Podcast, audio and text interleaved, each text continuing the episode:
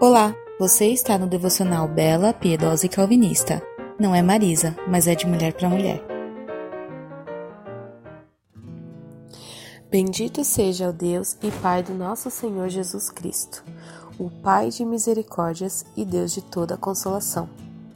É Ele que nos conforta em toda a nossa tribulação, para podermos consolar o que estiverem em qualquer angústia, com a consolação com que nós mesmos fomos contemplados por Deus.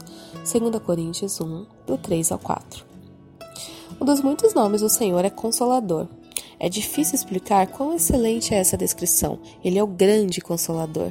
A sua presença nos faz sentir à vontade nas situações mais desconfortáveis.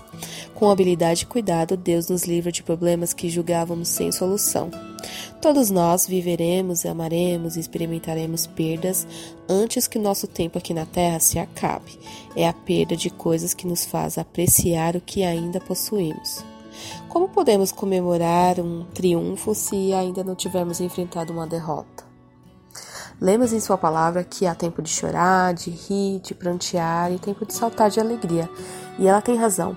Vivemos cada dia sem saber o que iremos enfrentar momento a momento, sem saber o que nos guarda amanhã. No entanto, é um grande consolo saber quem que guarda o amanhã. O amanhã não está nas nossas mãos, não está na mão do seu chefe, dos seus filhos, nem do seu marido, nem de qualquer outra pessoa. Ele não pode ser manipulado por você e nem por mim. A gente não pode dominá-lo. O amanhã está nas mãos do Senhor. O que quer que você faça hoje, reserve um tempo para falar com Ele, porque precisará dele antes do amanhecer. Ao anoitecer pode vir o choro, mas a alegria vem pela manhã. Até a próxima semana. Beijos.